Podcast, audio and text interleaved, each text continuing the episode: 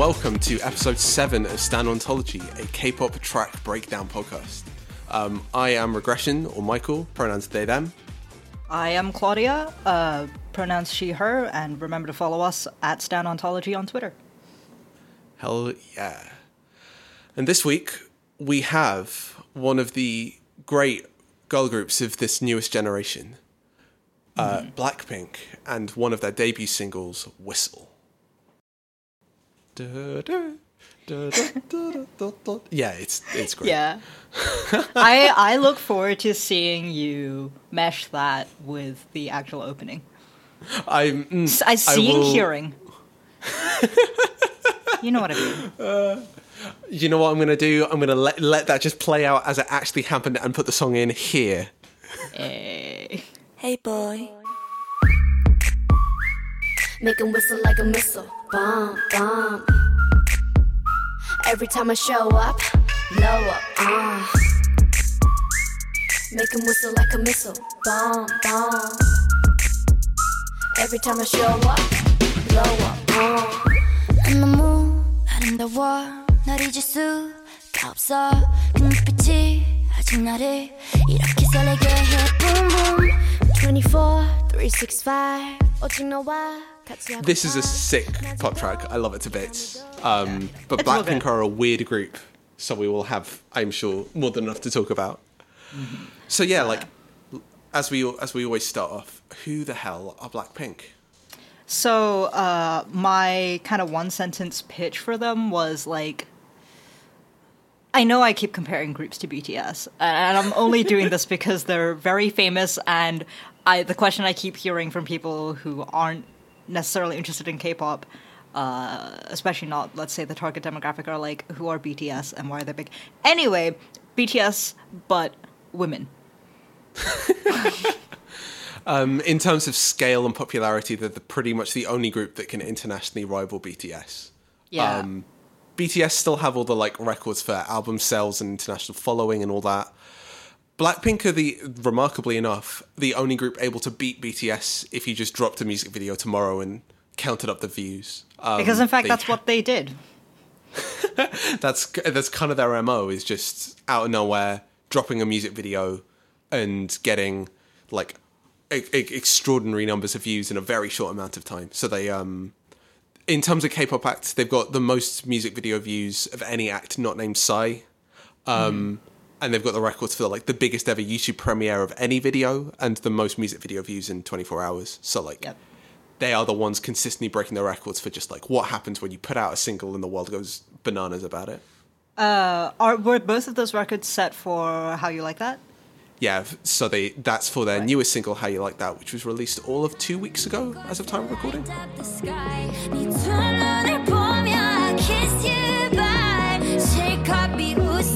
the sky 네 두 눈을 보며 kiss you bye 실컷 비웃어라 꼴종이가 이제 너희 하나 둘셋 Ha, how you like that?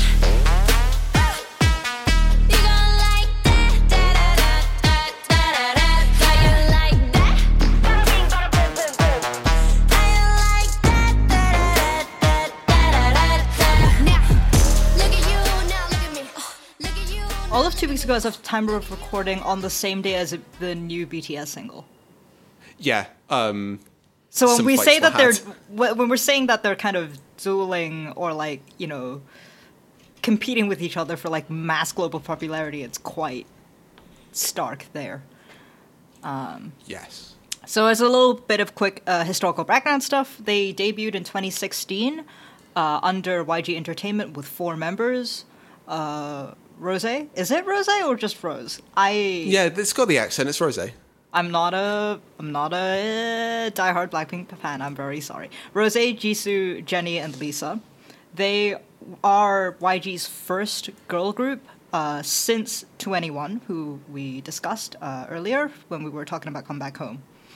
Um, and I think, like concept-wise, they're quite similar. You know, in terms of the kind of aggressive. We talked about the kind of two poles of femininity that Korean girl groups are generally forced towards, and they're they're def- definitely towards the more like, I'd say like aggressive, darker, sexy kind of.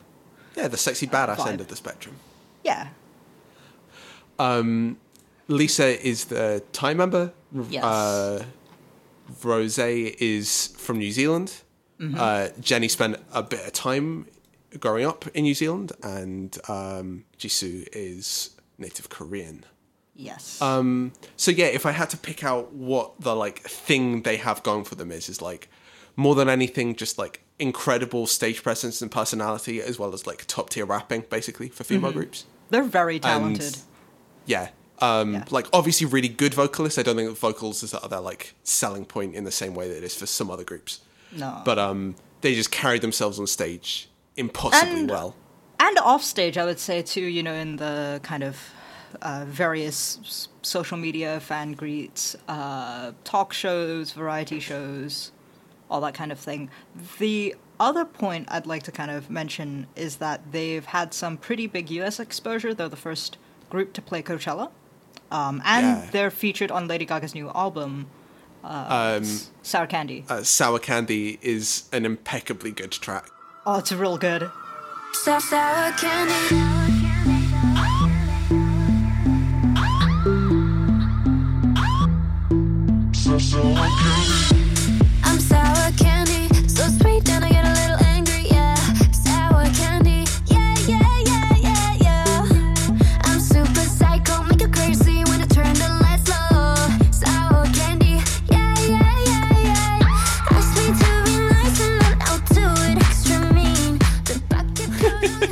Um, it's a great album if you're if you're after a fix of dance music um, it, that is very digestible. That album is ready and waiting for you. Um, I'm probably going to talk about that on to have a, a quick aside and plug my other music podcast, um, Hot Singles, which will be coming back very shortly with its first episode in I think two years. So stay tuned for chill album discussions. Of It's very exciting. My my only question is how you have the time to sustain two independent podcasts. But I I mean, we're all at home a lot these days. yeah th- so between lockdown and uh, friends who are very able and willing to to share the workload it's remarkably easy i will say so anyway, that was a plug for hot singles. I was going to talk a little bit about the Whistle itself. Um, so Whistle was released. Uh, you know, we said this is one of their two debut singles. The other was Boombayah. Um, those were the only two songs they released uh, at debut. And ooh, let me just scroll through this discography. What else did they release in 2016? Oh, okay, they had Square Two, which is two two more songs. But uh, between Boombayah and Whistle, Whistle was the Boombayah was the more successful one, I believe. I mean, but okay, both of them smashed records. yeah like i mean we're in the realms of like 600 versus uh, 900 million youtube views so like relative but you know Yeah, uh, I mean, also, you know, Boombayah might be quote unquote more successful, but Whistle still caught what's known as a perfect all kill, which is a really badass way of saying it topped every single physical and digital chart for real time, daily, and weekly in South Korea. Uh, it was the f- it is it was also the first debut single from a group to ever achieve this. yeah. So bottom line is like it's almost unheard of to have groups that debut and that if for their debut to land so spectacularly well. Mm-hmm. Um, if the the whistle is the first thing the world heard of Blackpink in any official capacity, and it just smashed the world to pieces. Um, they have had a rather I'm not how could we put it haphazard release schedule ever since then. Yeah, it's very hard to discuss Blackpink without also discussing what is maybe the most unusual feature in K-pop, which is that they, they just don't have a lot of material. Yeah, so affectionately, I, I say affectionately, they get they're one of the acts who are colloquially known as locked in the dungeon of their of their parent company, which basically means that they disappear for extended periods of time and seem to be completely inactive, despite being like outrageously successful whenever they do like appear with a with a with a release. And and enduringly popular. It's not like Yeah. their popularity keeps like peaking and then dipping again around releases. It's just it's been relatively steady. I don't think they've had like a, a, massive flop or, you know, a, a minor flop really uh, on pretty much anything they've released. No. So um it's the eternal thing with Blackpink is like wishing for for them to be in inverted commas let out of the dungeon to actually hear what they've been supposedly working on for this extended period of time. Apparently, that we're going to find out by the end of this year because we we're waiting for their first actual full album. They've been a band for they've been a group for Four years coming now. up for four, four coming up to five years, and Yeah. Still haven't released an actual album. However, apparently we're gonna get gonna get that full album by the end of the year, as well as a bunch more solo content. So, So well, we're gonna stop having the uh, the meme of Blackpink's weird discography that is full of singles and literally nothing else. yeah. Um. Let's do let's do a quick detour into talking about what the song's like. You know what? How does it?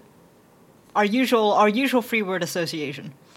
Yeah, so like, uh, so th- I really love this track. I think it's got this sort of like simmering, quiet confidence and like swagger to it that like very few people manage to capture. It's like something got something of that like, um, like boom bap hip hop thing of just like the absolute confidence to sit on top of a beat and just sound imperious and in supreme control, and that comes from that like really easy and really confident and really subtle casual delivery.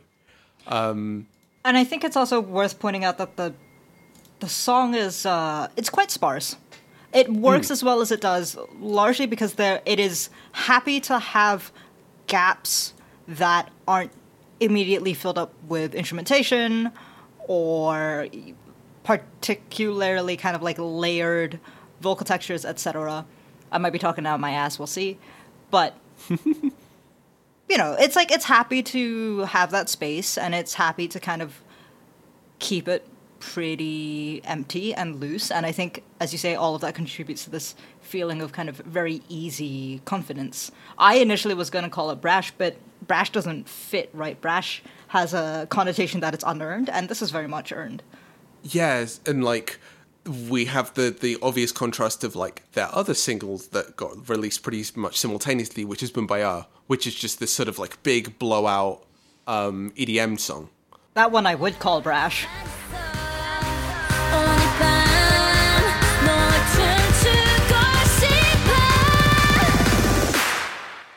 오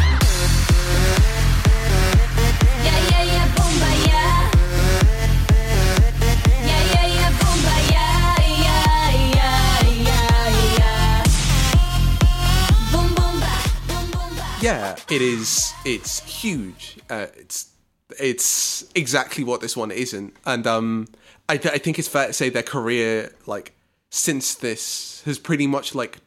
I'm not going to say like exclusively because I think there are a couple of like small deviations and like obviously nothing is identical to what they put out previously, but like the big singles and particularly the stuff that's blown up has followed the model of Boombayah more than it's followed the model of Whistle. I, I I mean, Boombayah is a song that was written and sounds like it should fill stadiums, and it does, and I do mean that in every sense of the word. Yeah, Right. so yeah, like this is the sort of track we've got. Um and um the sort of how it works stuff is like remarkably similar to exactly the sort of stuff we've talked about a lot so far in this podcast. So um um like we talked a lot in the uh monster episode about that um blueprint of uh, adjusted modes for harmonic interest. And Whistle is exactly one of those things. We get this opening riff, which is perfectly outlining that Mixolydian flat six scale that we talked about that Monsters in, and so many SM pop tracks, and as well as many others are in. Um, it's Uh, you know, for example, clearly YG. yeah. yeah, we, we pulled out enough YG examples as well, but yes, Yeah. like Whistle fits it to a T. Hey boy. Make him whistle like a missile. Bomb, bomb. Every time I show.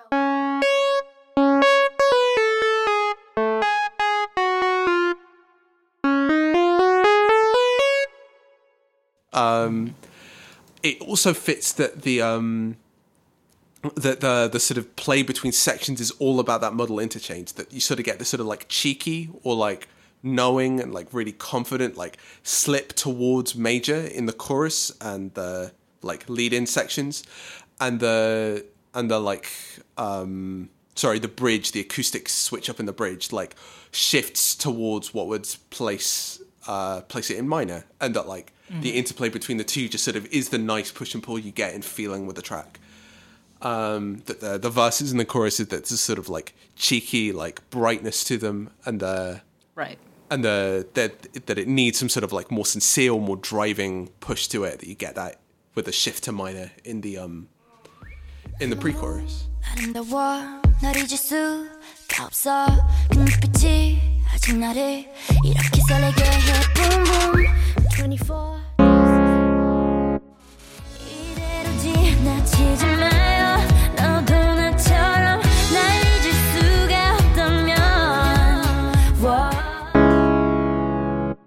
And I mean, the last part of this equation is we talked about this with "Come Back Home." It's a it's a very Teddy Park track. Yeah, it's an extremely Teddy Park track. It has the little acoustic nods, right? It's got the reggaeton, of course.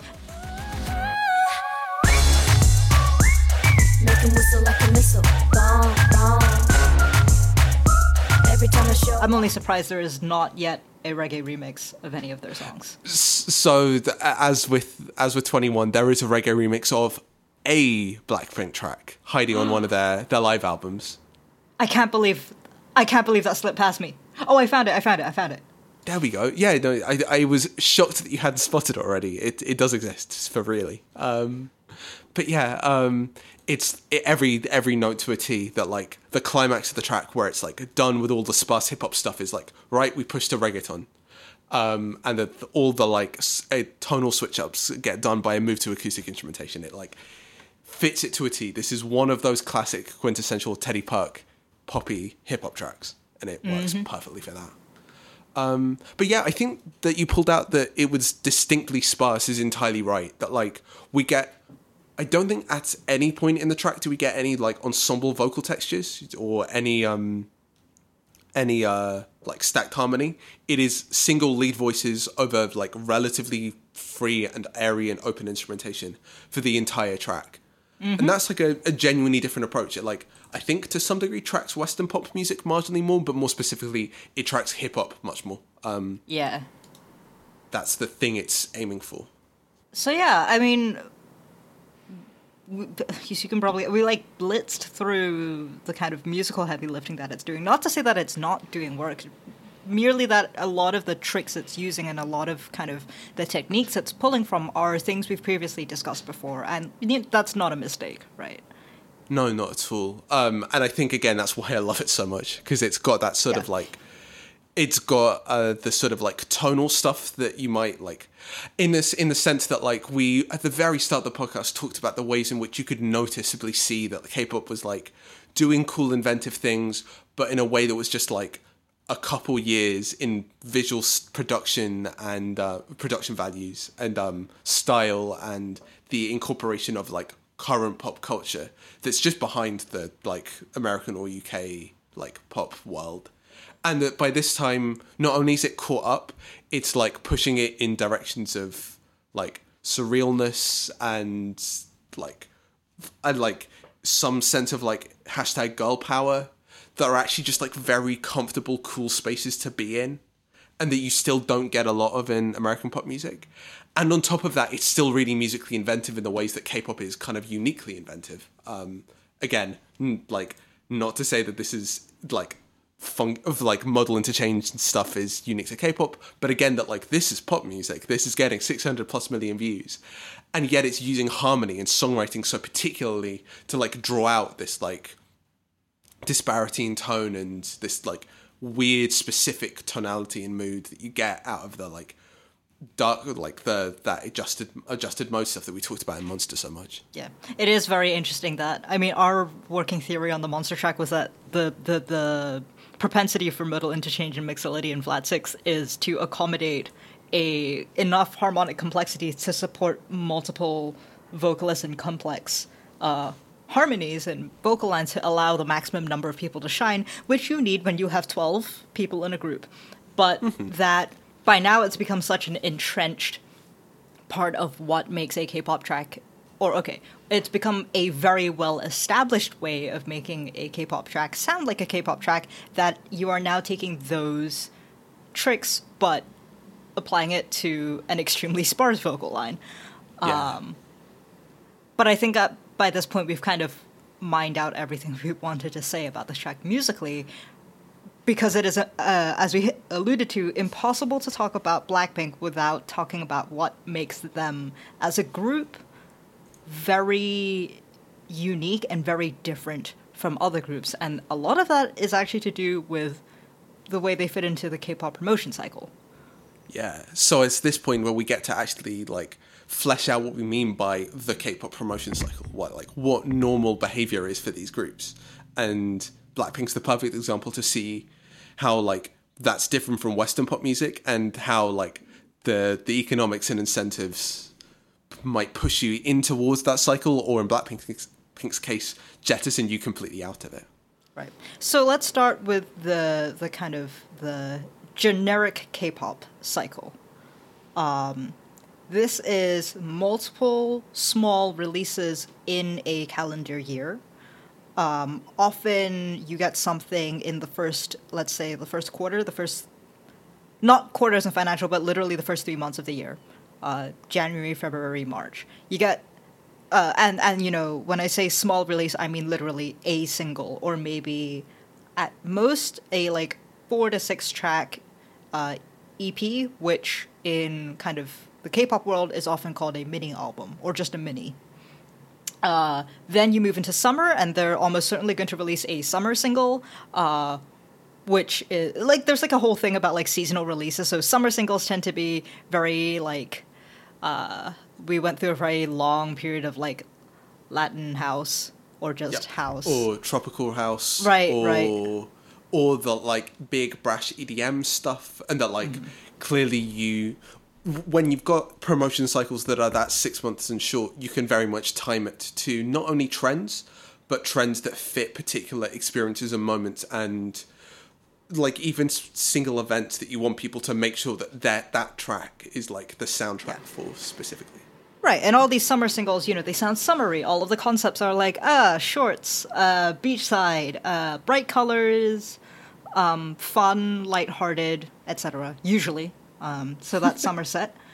Uh, in, I would say, in sort of autumn, that I feel like sort of that kind of October, September-ish, verging to November, you you get sometimes bigger albums. Yeah, for some reason it tends to be second half of the year is when you get most of the big drops, and I don't well, and the re- just- and the repackages and re-releases. So you remember how the Yeah. first six months of the year they've been busy dropping, you know, small, you know, bits uh, of of musical output.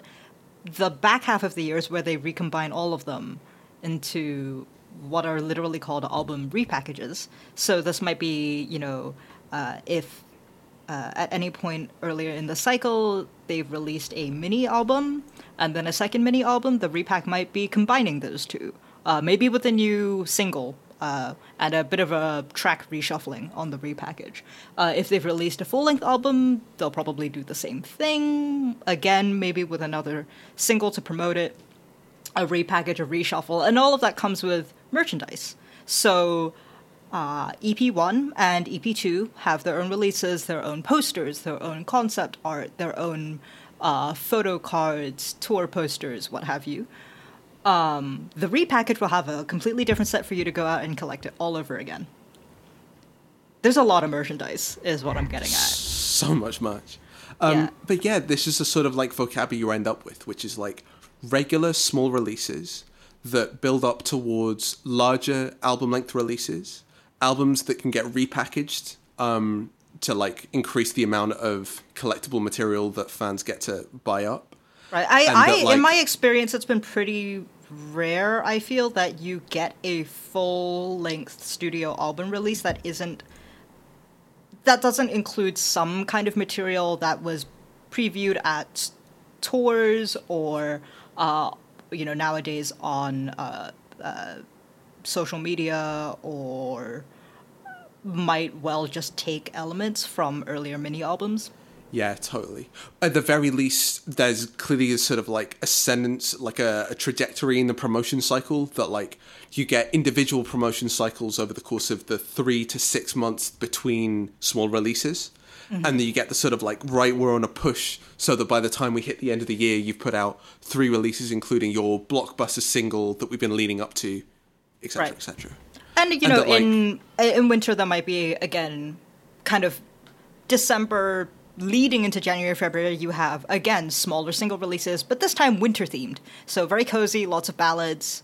Uh, everybody's wearing fluffy coats, that kind of a thing. Uh, yeah the the big release. Now that I think about it, all the big releases coming sort of in just before the end of the year also means that they're eligible for the big end of year music awards. Yeah totally it's very much the oscars like album season but for albums instead of movies So that's the the the normal cycle, right? You will see your favorite band, you'll see your favorite idols putting out new material maybe four times a year, all with their own choreography, all with different like uh, all with a different look, all with a different concept, and you know, with each release, you can expect to see them doing this choreo and performing it on televised uh, live shows, which I think are quite is quite quite different. Like you're you're probably going to be watching them as well as listening to them. Yes, they're yes they will play on the radio, but another big way of consuming it is to watch them perform it on these televised music shows. Um, which is why the choreo is such a big thing. Yeah. Um, but yeah, you you are you are used to seeing the idols a lot, and again with those comebacks as they're called, uh, you get you tend to get spikes in social me- media activity. They'll do fan meetings, fan greetings. They'll go on talk shows. They'll go on variety shows, which are kind of like part interview shows, part goofy game shows. And I feel like a lot of them are very explicitly designed to showcase a different uh type like a different aspect of the idol's personality which i'm not trying to claim authenticity here because it's really clearly a lot of these are really clearly staged. And i would also argue a lot of the um even things like instagram lives or similar live streams are all like you know there's probably someone watching over their shoulder whether that's in the moment or immediately afterward you know someone's reviewing what their what their interactions are possibly not as strongly in the case of social media but right but those variety shows and tv shows and all of those extra appearances you know they're on cooking shows they're on travel shows they're on all these kinds of things. There are opportunities for idols to present different versions of their idleness for consumption by fans. Yeah, and the, those like different registers on which you present yourself, um, and the, the like ability to communicate that you have hidden personal depth is like a crucial part of like building up the the fandom around the personalities of the idols, to, not to just the, the, to the um, point where there are groups where there are members that you can kind of point to at you know we've talked about how oh we there are often specialities within a group like between rappers like rapping dancing and uh, vocalists. There are also occasionally this tends to only be the case for groups with vast numbers of members people who specialize in being good at interviews charismatic in Yeah. talk shows people who can carry a conversation uh, especially if there are shyer members in the group Yeah. But also, like, members just get a reputation. Like, there will always be, like, the goofball, the one with the dumb laugh. Like, I'm just thinking through some of the larger groups that I know and, like, I mean, also they, like, we've talked about Tim, and we've talked about how like he's this like mature, suave, like sexy, extremely in control artist at the peak of his game on stage. And the second you see him in a talk show, he's just like a nervous, blinking mushroom. yeah. Even at even now, Yeah, so when he's that's one almost that we 30. have a yeah. This is one we have a lot of personal experience of having to like I'd alternately cringe and like like have our hearts broken because Yeah. of. But yeah, no, just every group has the sort of like you can just tell the interpersonal dynamics that come to the fore in these environments. But that like that is that ability to showcase interpersonal dynamics if they exist at all, or whatever they are, is like Mm-hmm. a crucial part of like selling the understanding that these are people who are deserving Approachable, of I'm not say. deserving of celebrity, but like the earn celebrity through other means, not just through the like the their like I, this is where we start to get onto the sort of like effective labor point that this is like Mm. um an ability to blur the bounds in which um like your your your place of work is that like nominally work happens in the music studio or in the in the, On the sort of- stage. on the on the soundstage or on the um on the like variety show and then like quite clearly the sort of like ability to present as something that's more intimate in different spaces is like a necessary part of that work but then that bleeds into the way that they get perceived in whether it's vlogs or social media presentations such that like it's almost impossible for any any k-pop idol to say what is or isn't work because the work is the whole process of just engendering public adoration through like your mere existence and the sort of version of that existence that you put out into the world. And like clearly that's not a new point. Like we've been living with the Kardashians for 15 years or however however Right. long it's been. But that like different flavors of this like process happen in different ways. And I think that might be a good point at which to say like what do Blank Blackpink do that's different?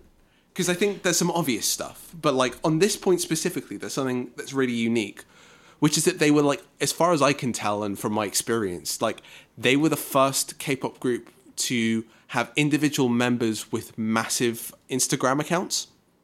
Hmm. And the This uh, is news to me. That's why I'm making these noises. Oh, Go. Keep going. Keep going.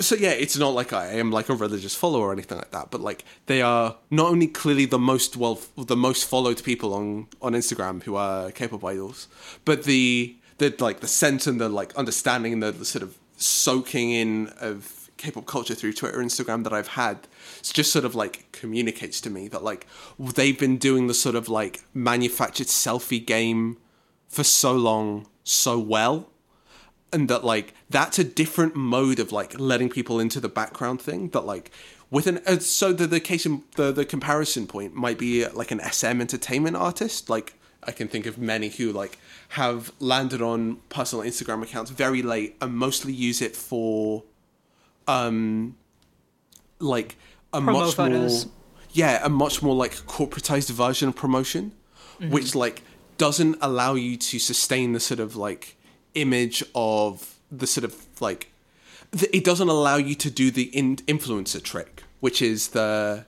the like this looks much more like my real life. Ah i'm just getting sent all this cool shit because that's how my life happens. Um i'm just going out to this art gallery or this cool restaurant and hanging out. Um and that like the sort of division lines between what's personal and what's public or at least what's personal and what's like professional become so much more stuck in those cases and so much more blurred in the case where like your entire Instagram presence is and always has been just a, continu- a continuation of like the presence that you're building out in all your public public presentation. Yeah. It is. um, it's a tricky line to walk, and I, you know, want to state as many times as is necessary to be like, this doesn't mean that they're being, that they're not. Authenticity is a really loaded term because I think ultimately what, what accusations of authenticity or inauthenticity are getting at are people want to know whether or not they're being lied to when they're being presented these versions of themselves and uh, no it's not a lie um it's it's it's i would say it's a lot more complicated than that right it's Yeah. and it's it's it is i think a form of presenting a certain version of yourself that we all do to some extent but is complicated because there is a commercial relationship there Yeah, exactly. Um, and, that, and i think that- that's if- yeah Yeah, I think it's not so much that this isn't untrue. It's just that it's uh, able to obscure the fact that this is fundamentally still part of the work of being an idol, and that like. That's the that's the boundary that clearly it's like this is her actual life, or this is any of their members' actual lives, but um, that like people don't perceive it in terms of what is or isn't labor or what is or isn't on company time or not. And that allows you to play this very subtle trick. And hey, come back in several months' time when we get to We will do this for two solid hours i am calling it now Yes, we'll we'll get back to to, to the five star run times. Yeah. but let's talk about the obvious thing. yeah, let's, so like that was the less obvious thing, like the the sort of intimacy boundaries and uh, the sort of shift away from that like very PR focused way of doing public presentation to the like American influencer uh, model of presentation. The other thing they just do different is they very rarely release any music. yeah like we were saying okay on the normal cycle let's assume a lot of assumptions but that a let's say generic k-pop group is releasing uh we'll say what two a mini and an album a year, like on average. Like some will go longer, some will go more. yeah we'll say like, Like- we'll say we'll say it averages out to maybe a two minis and a repackage so that's let's say four song uh two five song minis and an album repackage which is basically those two minis plus an extra two or three tracks Yeah, so like that, that sounds about right. It could be like I'm thinking, yeah, something in that range. Like I'm thinking uh, acts that like prefer album format might go one mini, one full album, something like that. Like the, the way we're in the sort of realm where you're like putting out three distinct releases, each of which have like at least five things that are new on it to like hit 15 tracks new for a year, and that's Right. very very reasonable, and maybe even on the small side for some of the more productive groups. Yeah, so like we're talking, let's say three or four singles a year plus, like, well, actually no, more than that because sometimes bigger releases get multiple singles. Uh, we'll say half of I mean. I'd say the average out. I think you're about right with that one, honestly. no, okay, well, so like four singles and then maybe six B sides, Yeah, that seems. and then maybe reasonable, a about- about right. bit of extra solo work or, uh, uh, let's say, promotional releases uh, or soundtrack work, that kind of thing. Yeah, totally. To total up around 12 or 13 new bits of music a year roughly that you can hunt down Yeah, no, I'm just, I'm just looking up what random group that I'm listening to at the moment is doing, and yeah, like I'm looking at two in 2019, maybe mm-hmm. two EPs, two Japanese releases, two soundtracks, and a and an album. Like, yeah, Right. that's in this case, which is I just happen to pick 17 because I know they're fairly productive, and like that's pushing 20, 25 tracks in right total. oh and we we didn't mention touring we will Oh, but, yeah. but they're also squeezing tours in between all of these schedules uh, a lot of tours i think also happen towards the early part of the year especially in japan because that's when they're not releasing new material fair, fair. right So yeah, um so yeah what do Blackpink do? They have released a grand total, we counted multiple times, of eight singles in four years of activity. So that's. Uh, uh, it's not evenly. Is it evenly distributed? I don't think it's. no, not at all. Because okay, they released a double single in 2016, "Whistle." Right, that was their debut. Their They followed that up almost immediately with "Playing with Fire." And Stay. Uh, I does "Stay" count as a single? Maybe, sort of. It hit. Pro- It, it, it got. It hit uh, uh, peak position of ten in the Gaon digital chart. So Oh, it counts as a single if it got, it's, it's got 200 views on YouTube. It's count counts as a single. Okay, fine. okay, sure, yeah. um, It takes a year for "As If It's Your Last" to come out, and that's Right. a single track with no B sides. Right. Which again is like that's quite unusual for a group. Yeah. I would expect that of maybe a soloist, but a group that's pretty unusual. Yeah. So like the mere fact that all of their initial releases come with no B sides attached is strange to begin with. Mm-hmm. It takes another year for as if it's your last. That's a single with no B sides. Right. Then That's we get to their f- yeah their first actual mini album, which is Square Up, which has the single "Do Do Do Do" and three B sides. It then takes another full year to have another mini album, which has "Kill This Love," which is the single, a remix of "Do Do Do Do." We will come back to the idea of their endless remixes and another 3 mm-hmm. B sides.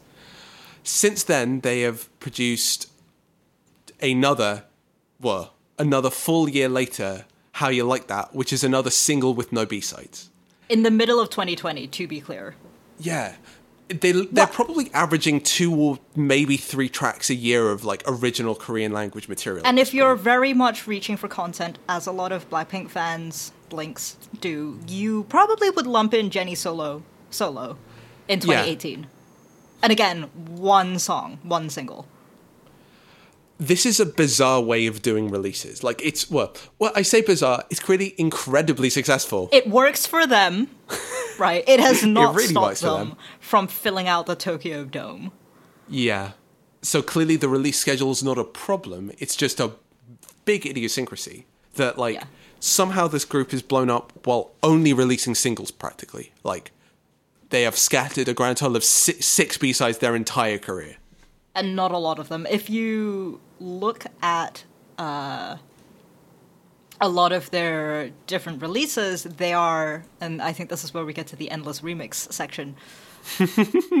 I mean, you want to look at their discography, or maybe maybe you hit them up on Spotify and see what's there, and you will see the same song titles over and over and over again. And I will attribute that to why I did not spot the reggae remix immediately. It's because my eyes glazed over a little.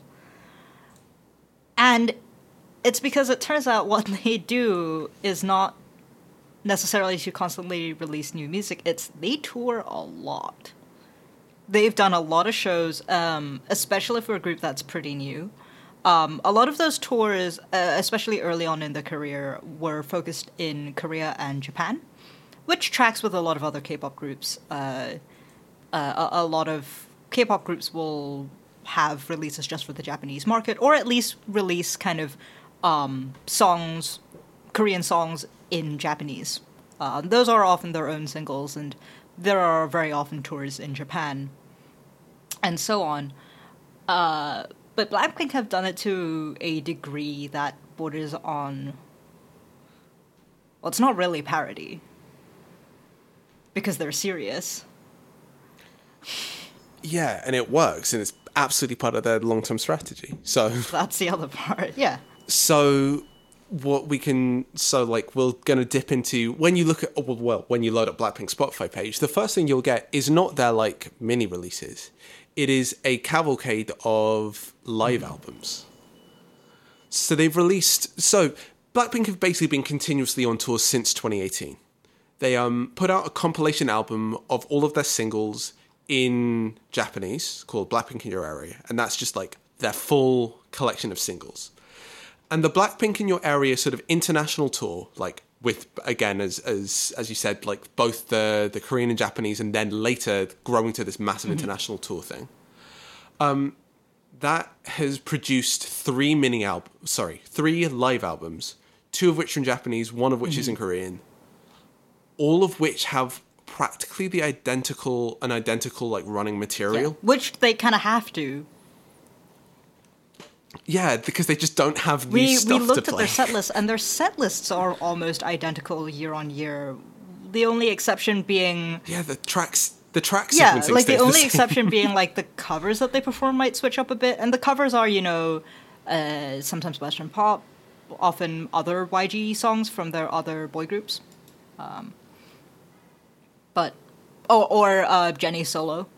Again, like of course, like a single comes out mm, like in 2019 or 2020, and that'll get added to the list. But like functionally, that we're we're seeing the same thing literally played out three years in a row for um for three distinct to live projects. enormous crowds. Here's the other thing, right? Like they're Oh, and this is this is the point, as in this is their money spinner. Um, playing like playing uh, the Tokyo Dome and filling it out is going to earn you several Right. million dollars, maybe tens of millions of dollars per time you can do it. And if you can do that over and over again over the course of three years, that like you probably better off doing that than you are um, trying to produce a promotion cycle within Korea that like doesn't have the opportunity for fans to pay yeah to pay, to pay exorbitant prices for um Right. for life I mean, like, okay, the Tokyo Dome is always the headliner, but they've done multiple tours at Osaka's Kyocera Dome, which also has like a 55,000 occupancy.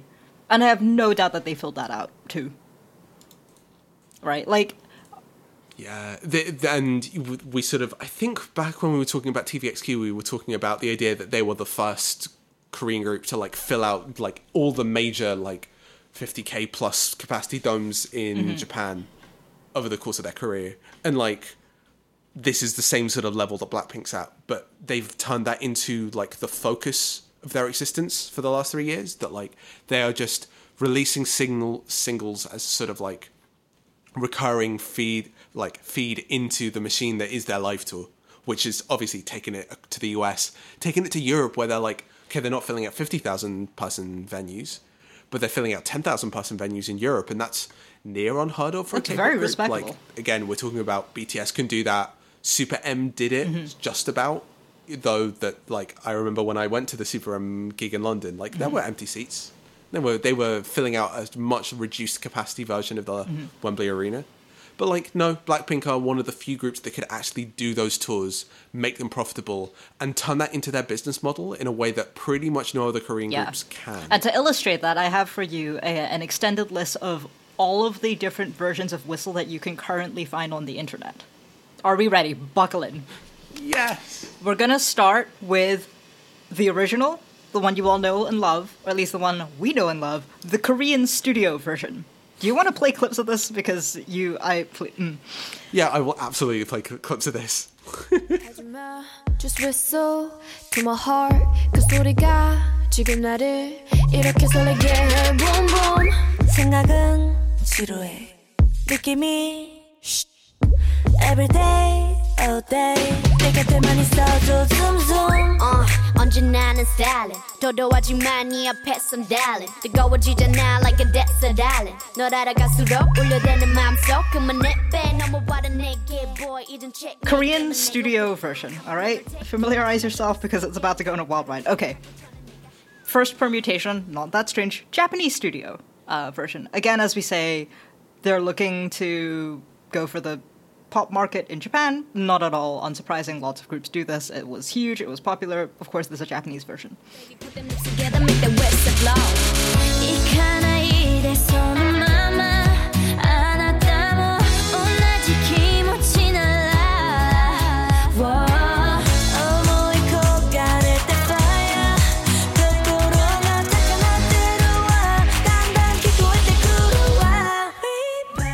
Then, okay, a Korean live version and a Japanese live version. We've just told you they tour a lot, so that makes sense.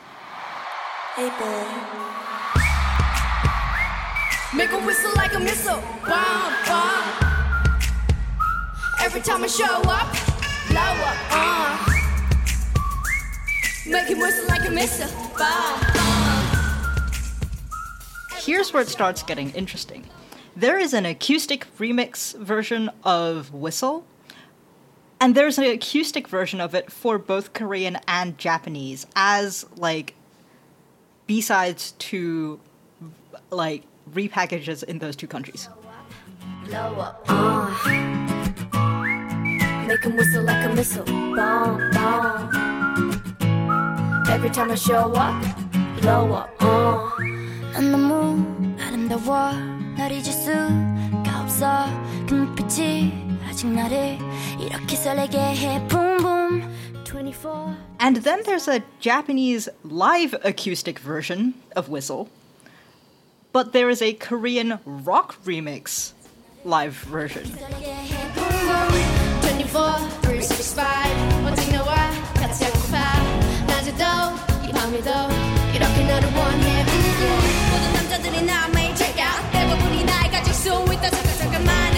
내가 원치 않아 맘에 원해 나. 너 심장을 도려내 보여봐. 아주 씩씩하게 대로. 씩씩하게 so hot, so hot. 내가 어쩔 줄 모르게 해. 마지막에 불러줘. 내 귓가에 도는 휘파람처럼.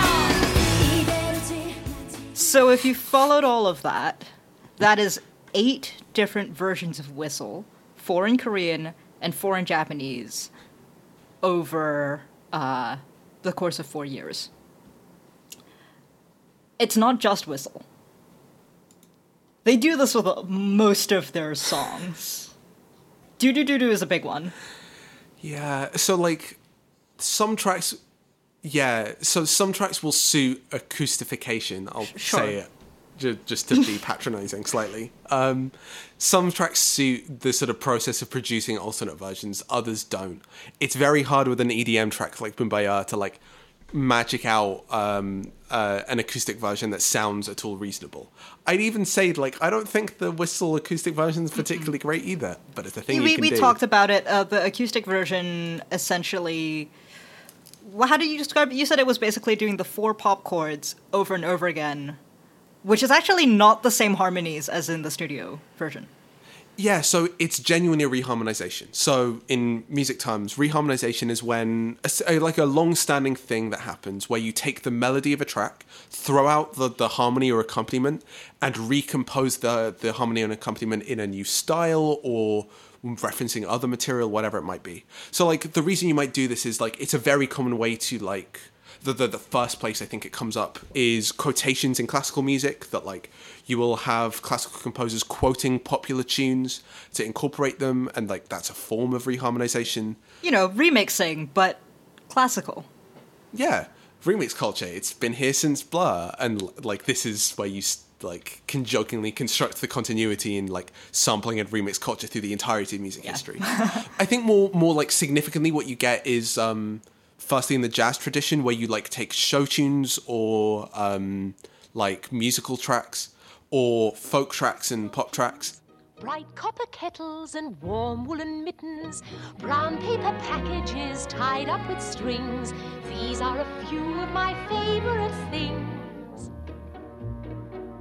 you extract the melody lines and recompose it in jazz styles, which allows you to push the harmony out to much more adventurous places, and that that's a starting point for doing um, improvisation, and that's like a a very like natural formula to like take moderately familiar material, whether it's jazz standards or like like folk tracks or whatever it might be, and turn them into things that like work for the form you're interested in.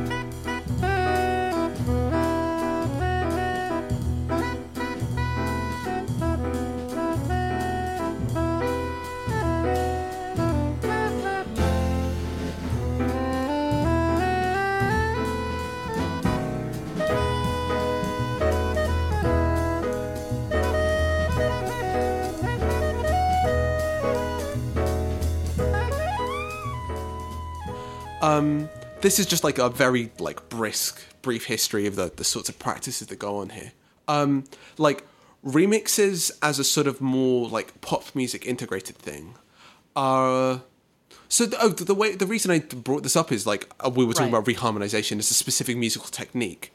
Like jazz is the first place you really get this because like the like my favorite things is a is a tr- music is like a musical track that obviously people will know and that like a jazz musician will come along take that melody line and just rewrite the instrumentation to it. That's like clearly like Blackpink are not John Coltrane. I don't want to cast aspersions on either of them. They are good for different reasons.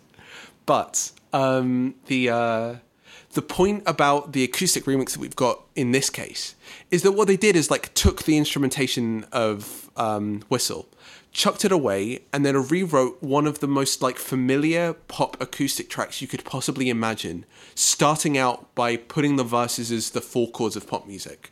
Um, like I feel like I've heard about eight different Ed Sheeran tracks that sound like that verse. I feel like I've heard maybe 50 tracks through the course of my life that are just like a very well um, played, very well produced, very clean, picked acoustic guitar part playing the four chords of pop the four chords are.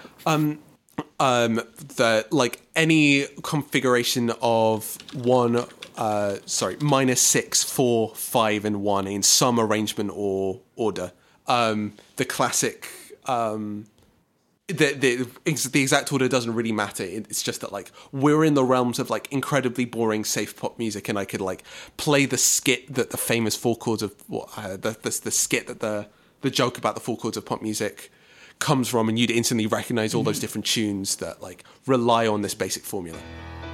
Do you recognise this? Uh, yeah, that is "Don't Stop Believing" by Journey. great song. Very There's a few more that fit. Check it out. My life is brilliant, my love is pure. I saw an angel, of that I'm sure. Well, that's just two songs that are similar. That's not a big deal. forever young. Three I songs. wanna be forever young. I won't hesitate no more, no more. It cannot. And the other interesting, the other interesting part I'd like to point out here is that oftentimes acoustic remixes are uh, vocal showcases. Um, but because this is a track, as we said, with a really sparse kind of vocal arrangement, where you have, where I think you don't get more than one one voice at a time, and also a lot of it's rap. Like a solid half of that song is rap. It's not a great vocal showcase either. No, no, not at all. Um, but yeah, the, uh, the the the like the central issue that I hear with it is that like, remember when I talked about this doing all the standard K-pop stuff about um, like modal interchange and as well as the production stuff about being sparse and like super hip hoppy. when you throw that away, you throw out all the stuff that not only like holds the track together, but actually holds the melody to the track. So that what you get when you hit the acoustic version is that all the clashes that are very cleverly hidden by like the sparseness or the lack of like constant like harmonic harmonic accompaniment just get like shoved in your face. So you just get major third and minor thirds clashing, and it's just not very pleasant.